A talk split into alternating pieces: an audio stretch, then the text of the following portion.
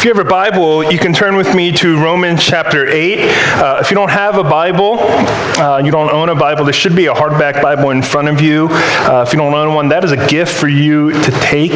Uh, we want to get a Bible in everyone's hand uh, as much as possible, and so uh, please consider that yours. Um, but to look at our passage today in Romans chapter 8, we're going to be looking at verses 28 to 30. And while you're turning there, we're in a series in Romans looking specifically at chapter 8. And we're spending nine weeks in this. Uh, and the title of our series is called uh, Eight Reasons to Rejoice in the Gospel. And so every week we're just taking a look at one reason to rejoice. And uh, for me, the experience has been almost like when you're a kid and it's Christmas, and, and every week I get to uh, unwrap a present and really uh, enjoy playing with it and enjoy, uh, again, just being satisfied in the gospel and, and, and considering it a new way. And I've been praying the same for you as well. Today we're on reason uh, six to rejoice in the gospel. So would you stand with me now as your act of worship to read and receive God's word as he speaks to us and we, his people, listen to him.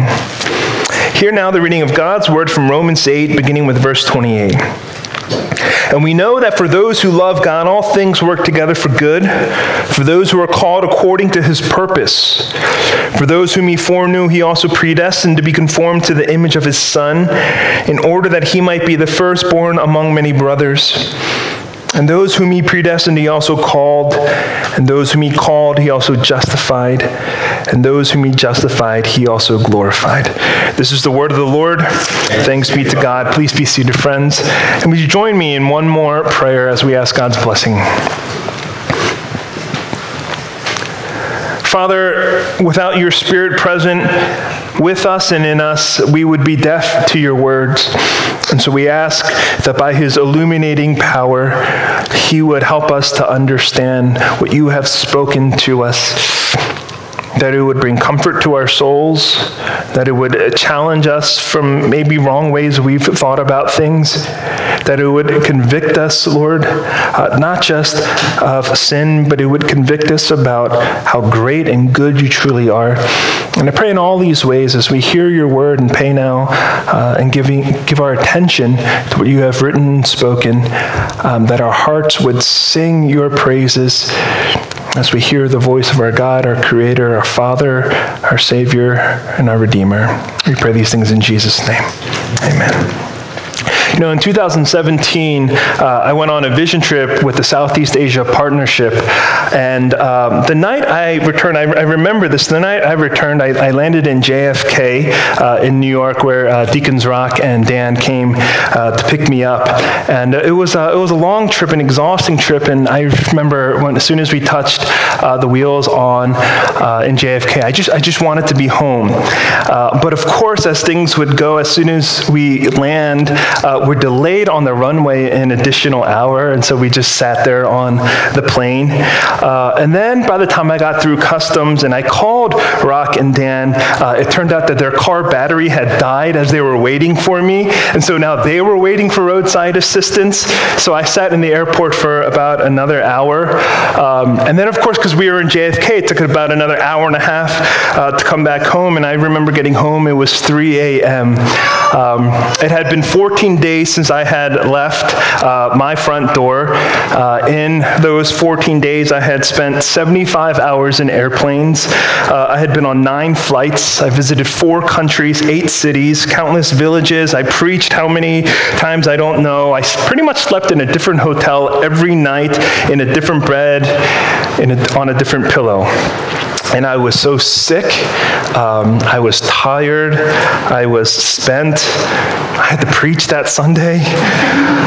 And I remember when I got home, uh, what I wanted most was just to lay my weary head on my pillow, right, in my bed.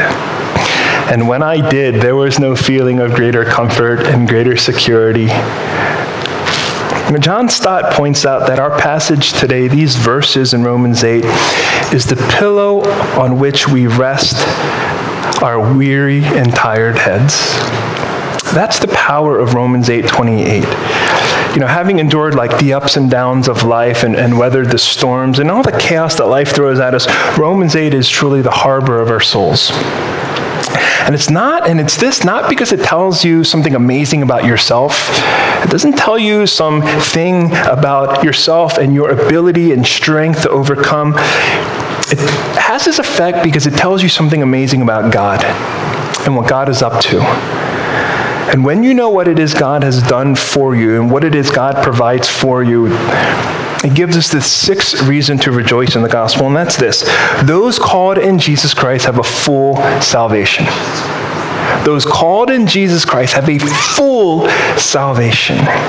And this means that what God did for you is not just limited to a single uh, supernatural in, uh, intervention at one point in your life. That the only thing God did is that when you were convicted of sin and you called out to Jesus, that He saved you. It's not limited to that. But God's saving activity began in His sovereign initiation in eternity past, and it continues until you're secured consummation in eternity future. There is no part of your life where God takes his hands off the wheel. There is no part of your life where he's lost sight of you. You know, even in your own experience with God, when you've lost sight of him, when you've lost track of God, when periodically we've forgotten about God, the good news is that God Himself, from start to finish, has not once taken His eyes off of you. He's not once removed his hand from off of your life. From foreknowledge to glorification and everything in between, God has been working out your full salvation. That's our topic today. And so, with that, let's begin looking at verse 28. I encourage you to have your Bible open. In verse 28, Paul writes, And we know that for those who love God, all things work together for good, for those who are called according to his purpose.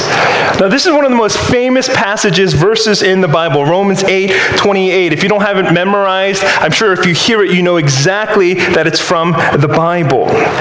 And you'll know why. Just listen to the utter assurance that this verse promises. Paul is saying all things in your life, all things that have happened to you, all things that are happening around you, God works those things together for good. So, what is the good? What is the good for which God is working these things? And the good is your good as it aligns with God's glory.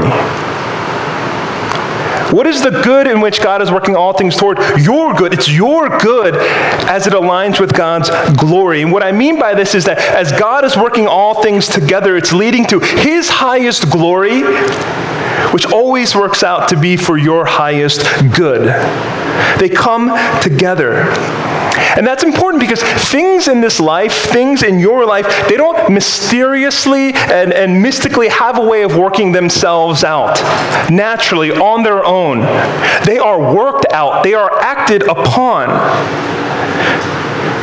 It's naive and it's actually falsely optimistic uh, to believe that all of life and all of its variables they just line themselves up for your for your good because because here's the thing like if there is no God and we live in an impersonal universe, an impersonal reality, then you can never assign purpose or intentionality to anything in the world.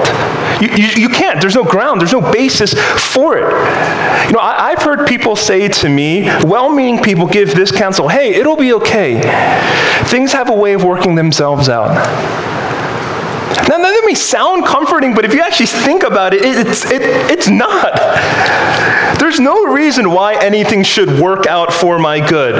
It's just wishful thinking. And it's unless you have the promise of something like Romans 8:28, that God Himself is reassuring that behind the scenes He's working all things together for. Unless you have that, there is no comfort, no counsel in hearing, hey, things will work out for your good. Don't worry about it. But the Christian has this confidence that everything in life, things that could otherwise be lethal and harmful, have a way of being rewritten, repurposed to be for our good. Now, now, here's the important thing that Christians need to therefore note. That does not mean that God will spare you, spare the Christian of tragedy and sufferings in life. That, that's certainly not the case. But it means at least this. At least this. Everything in your life, including the tragedies and sufferings, are spared of meaninglessness. You're not spared of tragedies and sufferings, but your tragedies and sufferings are spared of meaninglessness. There's a guarantee that there's a purpose and an intentionality behind the way God is using things in your life that are beyond your understanding and beyond your wisdom.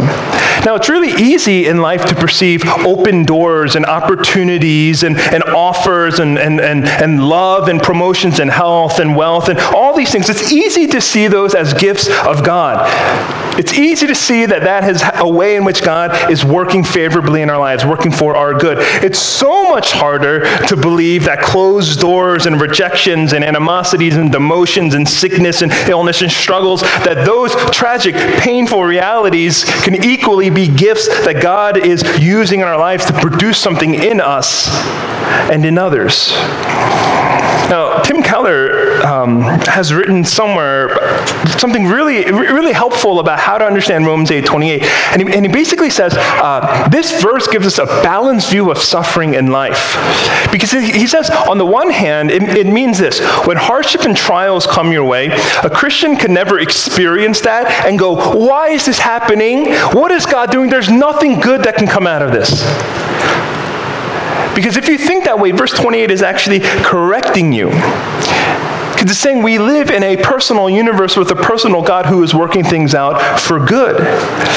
And you just need to be humble enough to admit that you're too short sighted to actually see what that good is.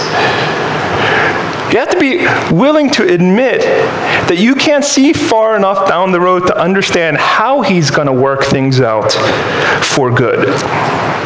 And, it, and, and it's humbling to us because it forces us to admit that we don't know a lot. And it's because we can't see from God's vantage point that suffering seems so senseless and pointless to you. I remember one time I was driving down the road and the car in front of me, just out of nowhere, it, it veered left into the opposing lane, and then it veered right again. And being behind him, right behind him, seeing all this t- take place, I was so angry. I got really, you know, road rage in that moment because of the carelessness of the driver. You know, the danger he put himself into, he put me into, he put others into, and you know, my first uh, assumption, my natural reaction is judgment. And I thought this guy is on his phone. He must be on his phone, and he lost sight of the road, and you know, therefore veered in and uh, veered in and out of the lanes. I assigned all kinds of negative emotions to the driver, uh, but it was only after he came back into his lane did I realize what he had done.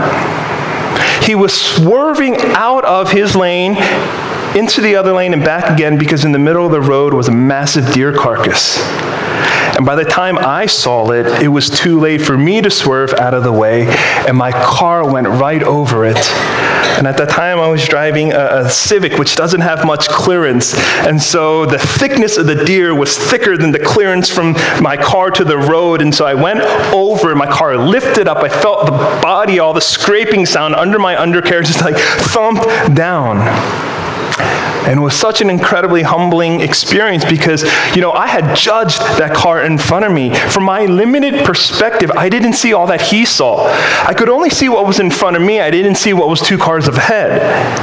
And so what seemed so senseless, pointless to me, made complete sense to him to people coming on the other side, from anyone looking at a helicopter from above, anyone who could see the whole picture.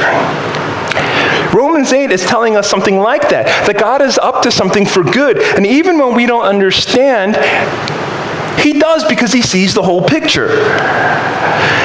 And simply because we're not given that insight that we're called to, by faith, trust in a promise like Romans 8 28. So, on the one hand, Christians should never curse God as if the things He sent our ways are, are pointless and senseless. But on the other hand, that also means Christians don't overly treat uh, suffering and hardship in life as a good thing, as a noble or a virtuous thing, and to wear those things as a badge of honor. You know, Christians shouldn't minimize suffering by praising it or seeking after it. Because look again at what Paul says. It says here, God is working out all things for good He's working out all things for good, and included in all things are bad things, evil things, and broken things. Paul doesn't say that God is working out all good things for good. Right? He's not calling the suffering we endure good. He's not calling cancer and divorce and miscarriage and abuse and, and being fired and persecution and a strange relationship. He's not calling those things good. They are accurately not good. They're evil. They are awful. But what is happening is God is repurposing them as only He can for a reason that'll lead to good. And so, all the experiences suffering that we endure in this broken world that are hurtful and harmful, because God is sovereign and He cares for us, He is working them out to be something that is helpful. And to know this and be aware of this, it, it, here's what it must it needs to change your view of suffering and your view of the suffering of others. It needs to change the way you self counsel and the way you counsel others because it means this it means you don't ever rejoice at sufferings. You grieve at suffering. You weep because of suffering. You know, wise counsel means you never call good what is evil and sinful. And yet, in suffering, when you remember Romans 8 28, you can have a rejoicing spirit that you don't rejoice at suffering, but you can rejoice in suffering. Because God is and will produce something out of it. You know, this, this verse must be the lens that every Christian puts on by which you interpret and experience the world. Because it's given as a gift of assurance, it says here, for those who love God. Now, by this, let me just make this clarifying remark. When it says, for those who love God, um, we know that those who love God, all things work together for good. Paul doesn't mean uh, as long as you're loving God, things work together for good. And then tomorrow, if, if you're not loving God, then those things won't work together for your good. Because because if that was the case, this would be the most uh, frustrating, unassuring passage of the Bible. It, it, would drive people crazy. Like, am I loving God enough today? And if I am, can I be sure that things are worked together for good? But oh no, today I'm not loving God, and so am I not sure that things aren't going to work for my good? No, that's not what it's addressing. It's addressing those who love God, but, but, but who are those who love God? And the answer is this those who love God are those who have first been loved by God who have responded to God's love. And we know that because Paul actually makes these two parallel statements which say the same thing. He says, And we know that for those who love God, all things work together for good. And then who are those who love God? For those who are called according to his purpose. Those who love God are those who are called by God. And the question is okay, well, then how are you called by God? And this is what Paul goes on to explain in verses 29 to 30. That's why verse 29 starts for. It's connecting the two. And the singular emphasis of those two final verses is that salvation is something God alone does for us. God does the working out, we do the receiving. And Paul doesn't let the reader misunderstand this. Listen, just listen to verse 30. And those whom he predestined, he also called. And those whom he called, he also justified. And those whom he justified, he also glorified. What is it saying? Salvation is God's thing. Salvation is God's gig. It's what he alone can do. And we have no part in it. And one really helpful illustration of this is what's said by uh, uh, uh, Donald Barnhouse, who used to be the pastor at 10th Presbyterian. And he, and he, he basically says, uh, he, he tells of, of this uh, city, uh, outside, not city, this Augustinian monastery that was built outside of Madrid in Spain. Um, and for centuries, you know, a lot of kings were, were buried there. And when the building was first constructed, the architect um, who, who, was in charge of building it created, designed this, this arch and it appeared, uh, it appeared so flat of an arch that the king uh, was worried that it would, would fall apart. And so the king ordered the architect to add a column in the middle uh, to keep the arch up to support it. Um, because, you know, he, he didn't believe it could stand up on his own. He thought it would eventually crumble. Uh, now, of course, the architect, he objected. He had done the design. He, he knew all of the physics behind it. He insisted, we don't need it. But the king insisted, and so the column was erected. However, king died, and a couple years later, the architect then revealed, safely after the king had passed, that the column that he built it never actually touched the arch. arch. That if you looked really closely, he had built the column straight up, and where it was supposed to meet the arch, he had built it a quarter inch short. And so that it never actually supported anything. The column just stood there.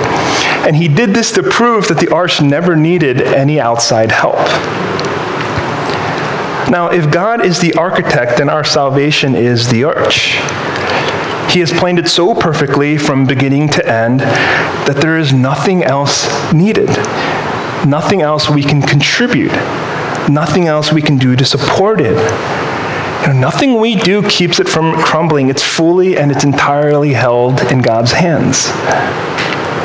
Now, these verses 29 to 30, they, they give us a kind of step by step playbook by which God saves us.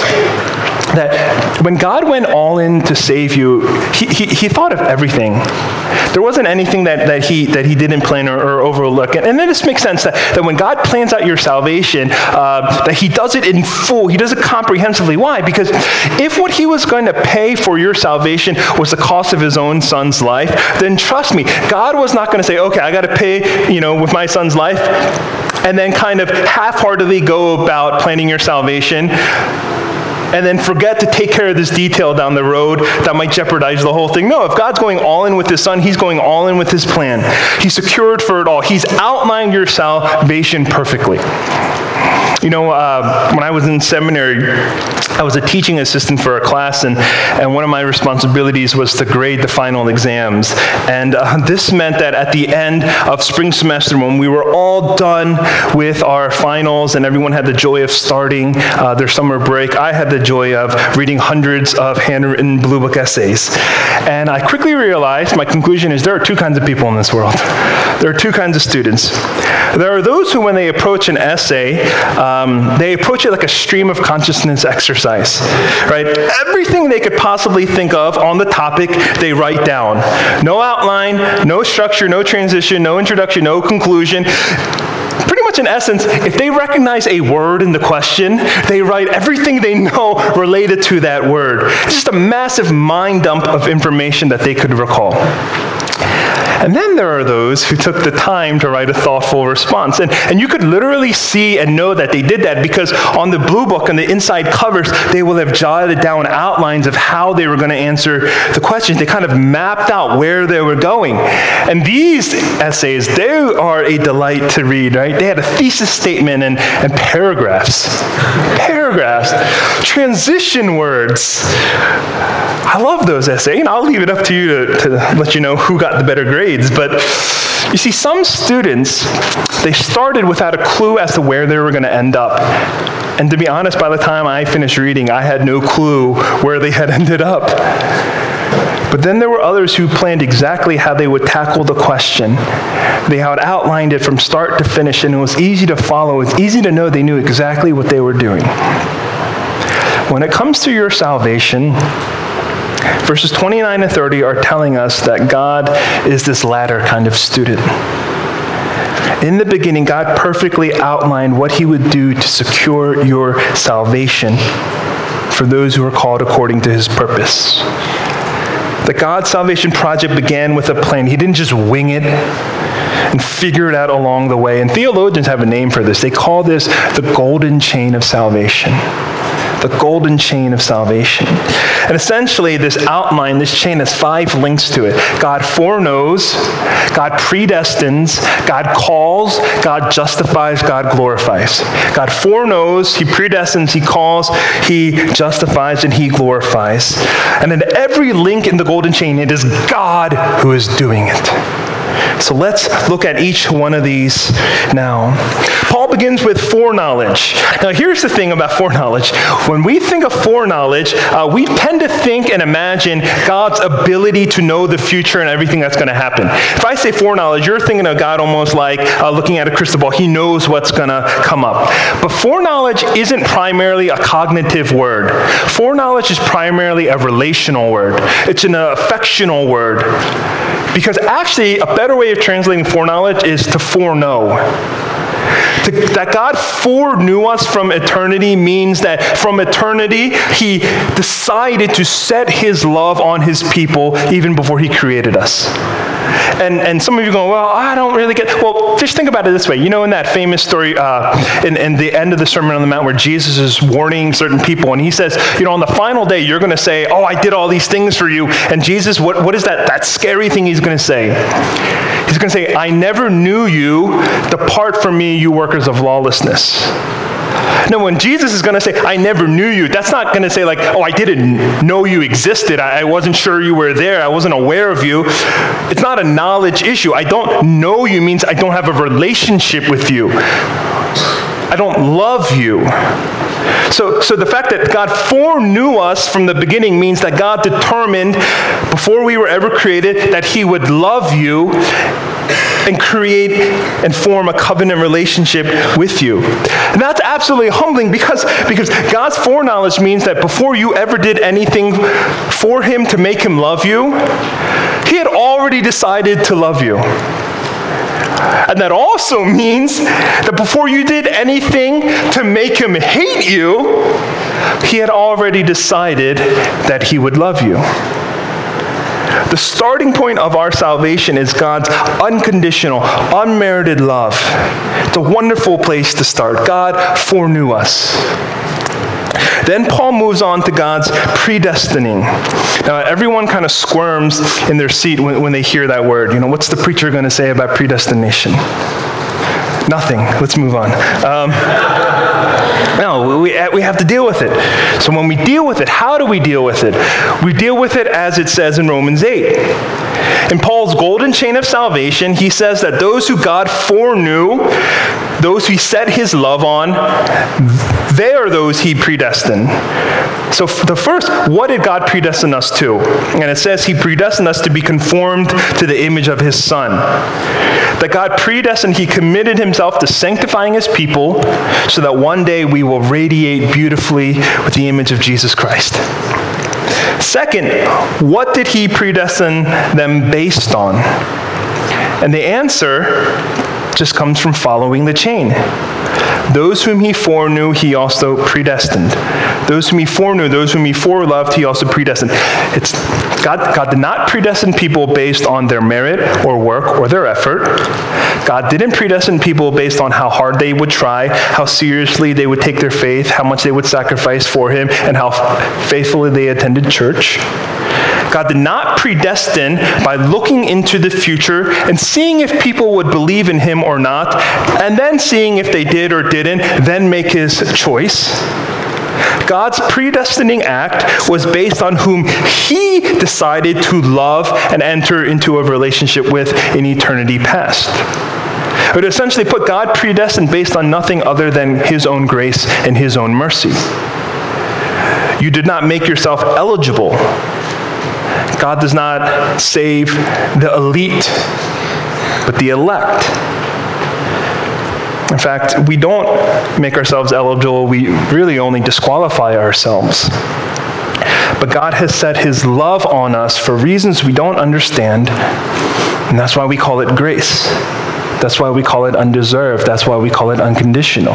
Those whom he foreknew and foreloved before the foundation of the world, because he chose to love them, he predestined them.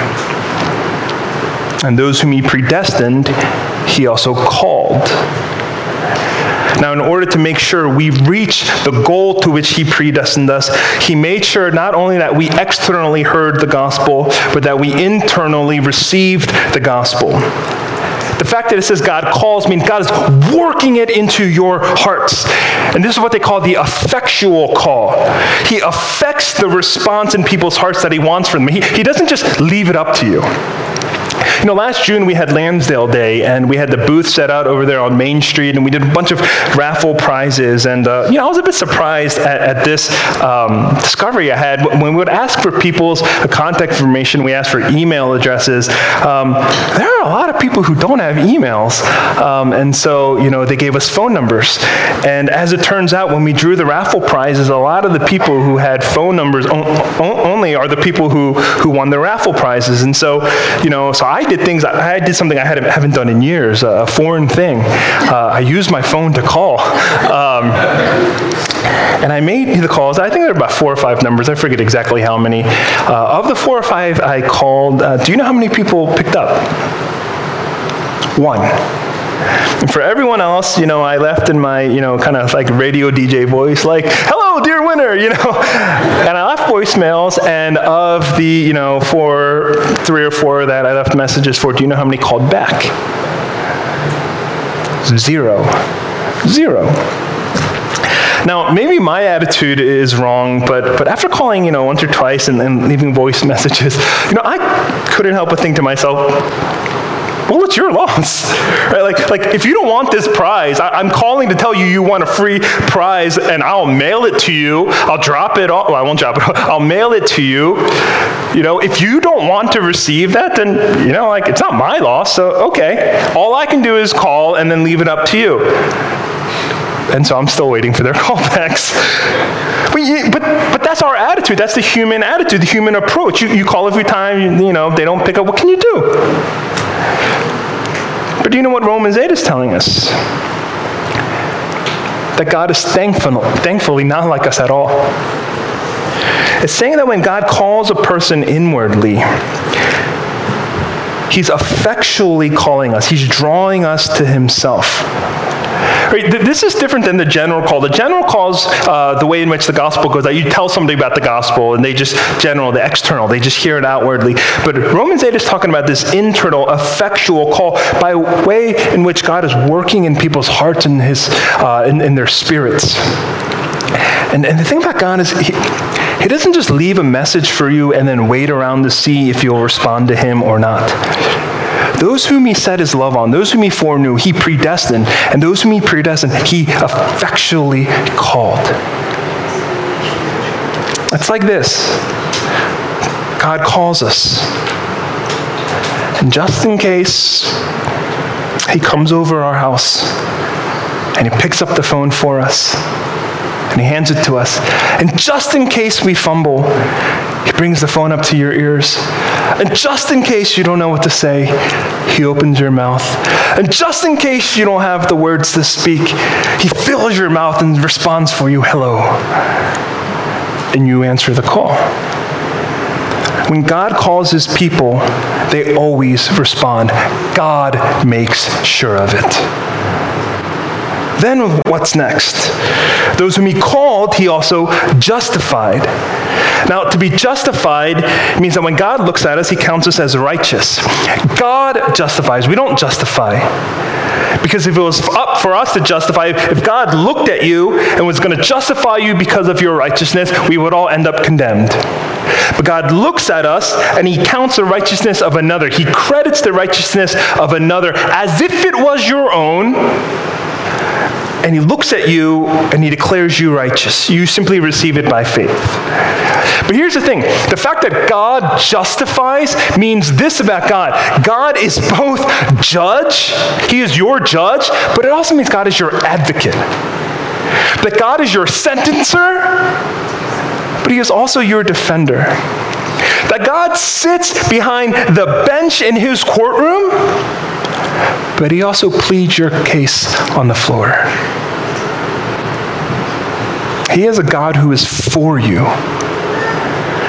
Now, have you ever, have you ever been to court? I've been once. To dispute a ticket. And everyone who stands before the judge, you know, does their best to look nice to be presentable, to make a good impression. Why? Because you want the favor of the judge. You don't want his or her displeasure, you want their pleasure. And, and, and what do you do to earn that? You know, any, any number of things, right? What earns a judge's pleasure, favor? Right? How, how contrite you look? How sorry you appear? Maybe if you're being, you know, prosecuting somebody from car, car accident, how, how injured you look. How respectful you speak. Your humble demeanor. What are those acts that you put up to win the favor of the judge? And we all know that there are some. None of us come in loud and obnoxious and in flip flops and unshaven and not having showered and speaking disrespectfully. We all know that to put on our best behaviors to win the affections of the judge. And yet, in God's courthouse, none of that works.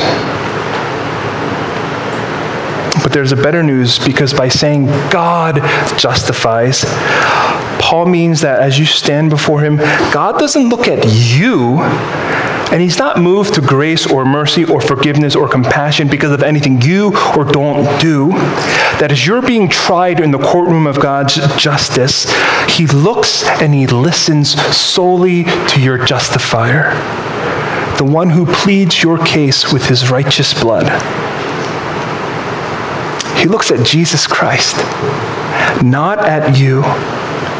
And this is good news because it means as you place your faith in Him, it's only then that you can hear the declaration of God's sentence over you You are righteous in my sight.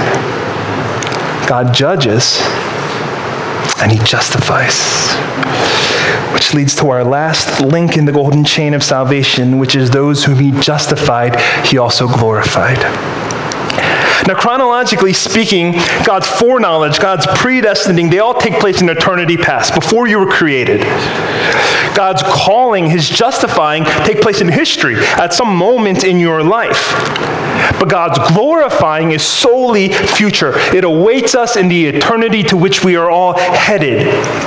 And on that day, in glory, we will be conformed into the image, the perfect image of Jesus Christ. We will be resurrected with renewed, revitalized, perfect bodies that suffer no disease, death, or decay. And although in this life, in this life, we have through Christ sin's uh, penalty canceled, removed. We have sin's power broken. And yet we still struggle with sin's presence in us. But on that day in glory, sin's presence will be eradicated from us. And that won't be good.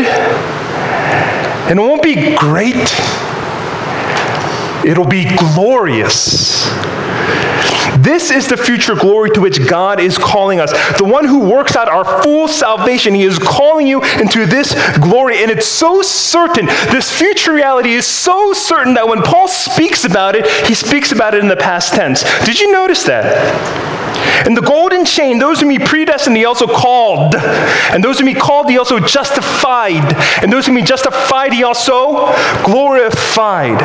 Although it hasn't happened yet, although it's still in the future, eternity to come, Paul is so sure that God is faithful and he will work out your full salvation that he is speaking about a future reality as certainly as if it already happened. He's saying you can bank on this promise that your full salvation God is working out for you. It's not piecemeal, it's not improvised, it's not extemporaneous. It's perfectly designed, it's flawlessly executed, and it's gloriously certain.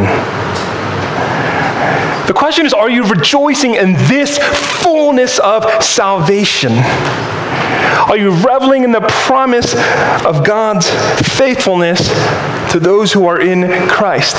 That He didn't just come in one moment to save you when you cried out to Him, but from start to finish,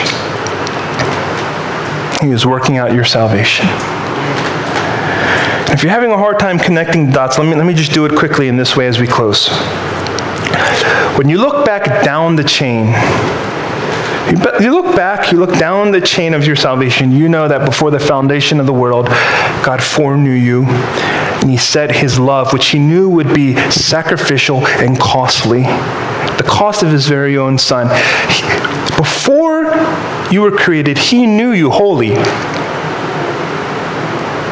Your failures, your fickleness, and yet, despite those things, he predestined, called, justified you. Nothing could change his love for you. That says if you look down the chain. Now you look up ahead, you look forward up the chain, and you know that He is committed to bringing you into unspeakable, unimaginable, unimaginable glory. That He destined and He secured by the blood of His Son, that He would take you to a place you didn't deserve to be, to lift you to a position you didn't deserve to have, to enjoy an eternal gift you didn't deserve to receive by slaying his one and only Son, who alone deserved it all. And why? Why would he do this? The Bible's answer is simply because he was pleased to, because he wanted to, because he wanted you and to give you this full salvation. And so, if you know this and believe it in your heart, it changes everything about how you live in the present. To look down the chain of your salvation, to look up the chain of your salvation, changes everything about your moment right now. God who orchestrated your beginning and your end, your start and your finish, He is working out all things in your life right now. All things, including hard things, bad things, evil things, painful things, broken things, seemingly senseless things. He is working out all things for your good and His glory. Because your salvation was not given in part, but in full. And so within that scope. I don't know what's going on in your lives. I don't know the struggles. I don't know the secret fears. I, I, I don't know. But this I know. Romans 28, Romans 8, 28 to 30 is a pillow by which you can finally come and rest your tired and weary head. Because when this world gives you no reasons to rejoice, the gospel gives you every reason to rejoice. Let's pray.